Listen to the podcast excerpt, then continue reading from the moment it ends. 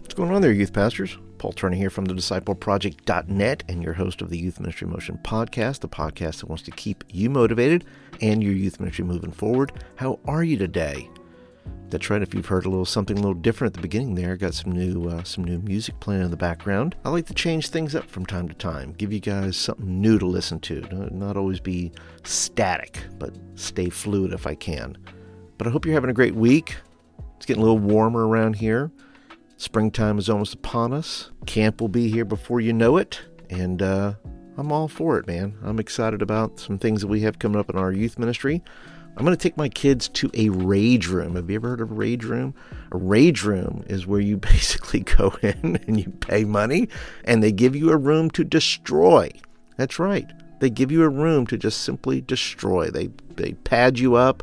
They uh, give you your weapons of choice, be it a bat or a golf club or whatever they choose, and you go in there and you just uh, you just smash things. You know, kind of uh, whether it's for stress relief or you know whatever it may be for, maybe just for fun. But I'm looking forward to that. I'm also looking forward to our students leading our Wednesday night service or adult service. So we're going to get busy on that come April, end of April. We're going to be doing that. So That'll be the first time students will be really getting in front of the congregation and sharing with them. So that's going to be a lot of fun. And I hope you have big plans as well. I hope uh, I hope your youth ministry is going well. I hope that you have plans in the DACA that you're excited about. And if you're brand new here to the podcast, well, welcome in. Thank you for being here. Thank you for being a part today. And uh, if you're a regular, as always, I appreciate you. I always save you a seat every week here at the podcast table so that you can sit and listen and enjoy, relax, run, you know, whatever you're doing right now to listen to the podcast. I hope you're enjoying it. And remember, if you do enjoy the podcast, whether you're a first time listener or a long time listener but have not subscribed yet, be sure to hit that subscribe button and you will get this in your inbox on a weekly basis. All right, let's check the motion metrics and see who's listening to the podcast. Uh, top person of the week, Mild Genius, my uh, friend from Instagram. She's been listening lately, so thank you, Mild Genius. Some places uh, San, uh, San Angelo, Tallahassee, and West Blockton. Now, West Blockton is significant because that is kind of where my, my church is located in uh, Woodstock, but a lot of our students live around the West Blockton area, and they recently found out that uh, I have a podcast, and so they may be listening. So, shout out to uh, Lizzie, Taylor, and uh, maybe Avery who was there this past Wednesday who found out I had one, and maybe they're listening. So I guess I got to behave myself. They threatened to take away my social media uh, if I wasn't careful. So uh, I need to be careful with my words. So now they get to hear what I do with the rest of my week, which is encourage youth workers just like you. Uh, countries, I'm going to give a shout out to not only the top three, not the top three, U.S., Singapore, India, but just to give you a view of who's listening from around the world. We have listeners from also from the UK, Germany, Australia, Belgium, Canada, and Spain. So thank you so much for doing youth ministry wherever you are in the world. I hope you're seeing God move mightily right where you are and you're seeing young people come to Christ. And this podcast is helping you uh, be encouraged, giving you fresh ideas, helping you with planning ideas, whatever it is. I hope that uh, I hope I'm accomplishing what I set out to do, which is just keep you motivated and your youth ministry moving forward. Today I want to talk to you about a checklist for discipleship for youth pastors. And you say, uh, Paul, do we need a checklist? Well, maybe you do. I, I know in my mind there are certain boxes that I want checked that when a student comes to Christ, uh, I don't want to miss anything in the process. And this process may take time. It's going to take, you know, three months or six months or a year. It doesn't get all done at the same time, but the checklist is there over the span of a student that comes to my youth group there are certain things that I'd like for them to accomplish. Uh, there are things I'd like them to be involved in. Um, certain processes I want them to go through because I know it's going to add to their growth. It's going to add to their to their maturity in Christ. But before I start to break all that down, I want to let you know that this episode is brought to you by the Disciple Project store. That's my little store that uh, I put resources up in. And if you're still looking for Easter resources, I have an Easter bundle that you can find. There'll be a link down in the show notes there. It has all kinds of prayer stations, it has uh, responsive readings, it has uh, sermons, it has all kinds of good stuff in there that if you're still looking for those last minute resources to help you to kind of put the the dot the i's and cross the t's uh, to your Easter, then I think there are going to be some resources in there that you might need. Also, I have a brand new two week series called How to Keep Revival Alive. Yes, there is revival happening all over our country all over the United States, uh, maybe right there in your community, maybe right there in your church or your youth ministry. And the question is, well, how do you keep it alive? And I put together a two part session that has illustrations, it has slides, it has uh, discussion questions, all those things, which would be really good to teach before camp this summer. If you can do two weeks before summer and say, hey, look, guys, we know that you're going to experience camp, you're going to experience God in a powerful way at camp. Here's the question How are you going to prepare to keep those fires burning? And this two week series uh, will equip you to equip them uh, to decide listen, there's two ways I can do this. I can either throw water on this fire that, that God has put in my heart, or I can throw gas on it. If you want more information on the two part series, I'll put a link down in the show notes as well. And remember, everything you purchase, whether you purchase whatever it is I'm talking about right now, or you purchase something else, it is your way of saying, Paul, we appreciate you. We appreciate your podcast. We appreciate you equipping us, training us, encouraging us. And uh, when you purchase something, that is your way of saying, hey, we support what you do, Paul. Continue to do this, continue to support and encourage youth workers just like me. Okay, so let's go ahead and jump into our checklist. Um, like I said, I've been reading a book uh, called The Checklist Manifesto by Atul Gawande, and he shares several disciplines that use checklists to accomplish major and minor tasks such as construction companies, restaurants, and hospitals. And this got me thinking should there be a checklist for youth pastors when it comes to discipleship. Now, you may think that more important jobs than youth pastor require checklists, like airline pilots or school bus drivers, but I would ask you, why isn't the discipleship process important enough to have a checklist? If we want to see students become lifetime followers of Jesus, don't we want to take every measure possible to see that that's accomplished? There may be some of you who think a checklist is antithetical to the work of the Spirit. That if someone received Christ, well, things will just happen. Well, I would ask you, did that happen for you, or did somebody guide you through a process of maturity? The checklist is not a substitute for the Spirit, but a tool of the Spirit that will remind you that there is a process, just like there's a process to creation, there's a process to maturity in Christ. So here is my version of a discipleship checklist and you can feel free to go ahead and steal it, edit it to your liking, write these down. I'll put a link to the actual article if you want down in the show notes there. And uh, like I said, this this checklist takes time. It's not all going to happen all at once within a week. Some some should happen within a week. Some are just going to take you know three months, six months, a year, three years, whatever it is. But you keep this checklist in mind for the students you have whenever they're ready to jump into that, okay? All right, so the first thing is pray with them and for them. Once a student receives Christ, our work has just begun. We ought to pray with and for that student as often as possible, knowing that the enemy seeks to steal or crowd out that seed of the gospel. Set reminders on your phone, put sticky notes up. Whatever method works for you, put that student's name before you as a reminder to pray. Be like the Apostle Paul, who says, I do not cease to give thanks for you, remembering you in my prayers, Ephesians 1.16.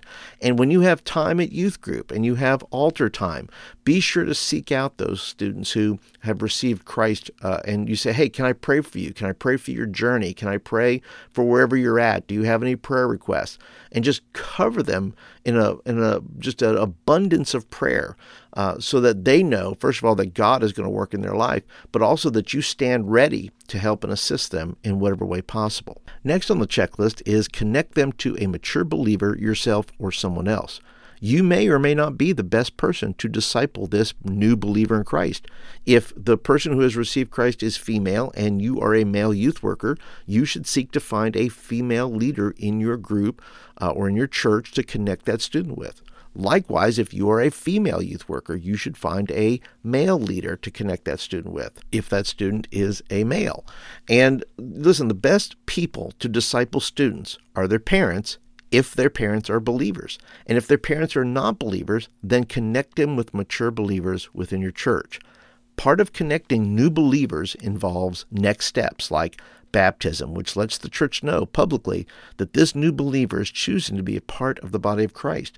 Connection and accountability go hand in hand, and both the church and the new believer have to do their part. The third thing on my checklist is place them in community. Do you have a deeper community beyond youth group to place them in? Do you have a group of two to three students who are eager to learn and grow in their faith that you could schedule a once a month breakfast with, uh, with them to share God's word with them? Do you have a small group or a Sunday school class you can invite them to? If you are not the leader of the small group or the class, that is a benefit because that really adds one more person to that student's spiritual growth team. Next is follow up with them often. It's easy to get busy and forgetful of new believers. To assume that God is going to do all the heavy lifting is the wrong attitude.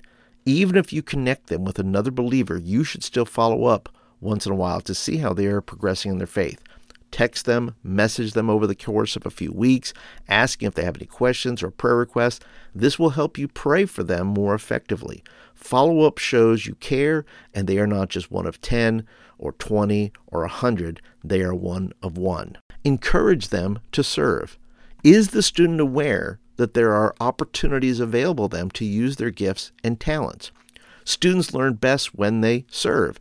Asking students to serve is normal, and there is no task that you do that they, with a little bit of training, cannot do also, including speaking. You've probably heard me mention this before, but I've had students that have certain skills and talents that don't traditionally fit into some youth group format per se, whether that's stacking chairs or sweeping the floor, which are all good. There are people who that needs to be done, and there it's a great starting point for some students. But I've had students who are really good at writing and and poetry and rapping and uh, have other gifts and talents, and I find ways to bring them in uh, to use their ability. They don't have to be, you know, uh, the Apostle Paul here. They they're just students who have a certain skill set that uh, that I want to be able to use at a very basic level. It's not to elevate them into saying here they are, the the new believer, the paragon of all spirituality.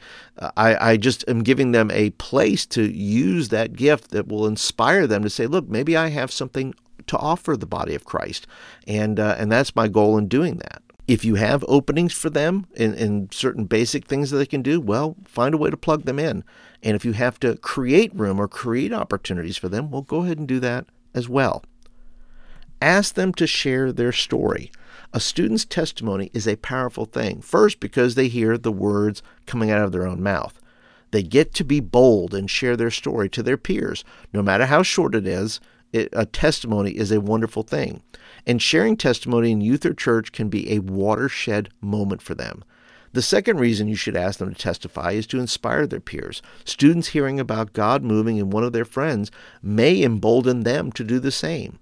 And the third reason you should ask a student to testify is so that they can understand their own salvation. Students have to think about their experience and discern between an emotional commitment from genuine faith. This is not to say that emotions are bad, just that testifying puts the emphasis on faith, not emotion. Next on the checklist is feed them resources to help them grow, whether that's books or Bible studies or websites or who to follow on social. Understandably, it seems archaic to students to read something to gain information when they can just Google it, but there is value in information if you say, let's walk through this together. You cannot expect students to know what's next. You have to show them what's next and invite them to be accountable to build their faith through whatever resource you offer them, physical or digital. I have a series of SOAP studies that I try to use that I will give to students if they're willing to do them. Uh, and I'll put a link down to that below. But if they're not the studious kind, well, then go ahead and just feed them links to channels like the Bible Project or, or, or YouTube channels that you think are good for spiritual growth and take time to discuss it with them. Invite them on a mission trip, local or foreign. I believe the time between believing and doing should be as short as possible. If a student believes they have to gain a ton of knowledge or reach a certain level to do anything for God, they're going to get bored fast. It doesn't matter if it's serving across the world or across the street. Invite new believers to put their faith to work and stretch their faith to trust God. Mission trips, foreign and local, expand not only the student's mind, but their heart, giving God the opportunity to use them beyond a classroom setting. Next on the checklist is warn them of the pitfalls of faith and show them the grace of God. You see, this kind of conversation should be started with curiosity. In other words, asking questions like, What do you think your biggest obstacle is to living out your faith? Or is there a temptation you need to be more aware of than others? You're not asking this to be nosy. You're asking to see if the new believer is self aware enough of the challenge ahead of them. And if they are aware, congratulate them and empower them to push through and not judge themselves too harshly when they feel like they failed themselves or God. Continually offer them grace as you would with a baby taking their first steps. They have to learn how to walk before they can run. Challenge them to share their faith with someone. Testifying in church is one thing, sharing with your friends who do not know Christ is another when I got saved, I got really saved. Like I told all my friends, you going to hell kind of saved. And I think we've all known new believers who get really fired up right at the very beginning. They are just peaking, they are just going for it.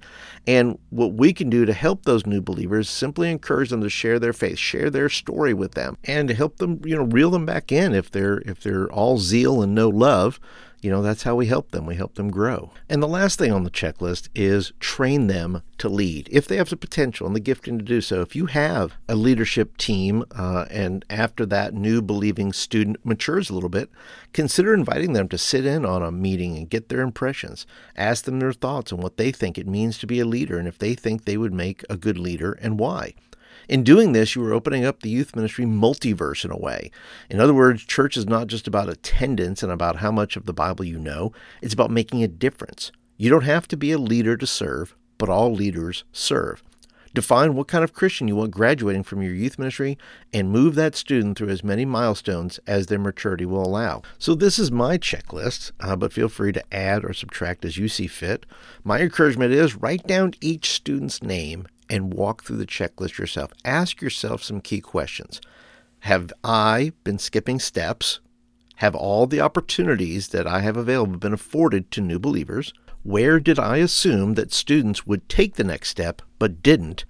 And who do I need to go back to and re energize their faith with a new challenge? And listen, we have all missed a step or a kid has bailed on the process, so don't beat yourself up. But if a checklist can help a surgeon or a pilot or a chef diminish mistakes and achieve peak performance, then a discipleship checklist should help you lead many more students to a lifetime commitment of following Jesus. And that is it for today, guys. Thank you so much for listening today. Appreciate your time and attention. If you'd like to join the conversation, I'll put a link down below to our Discord where you can discuss uh, this episode or any of the episodes in the podcast. And you can also make recommendations for future topics. And don't forget, if nobody has told you lately that you are doing a good job, well, let me tell you, you're doing a good job and you're just going to get better at it. And I'll catch you guys in the next episode.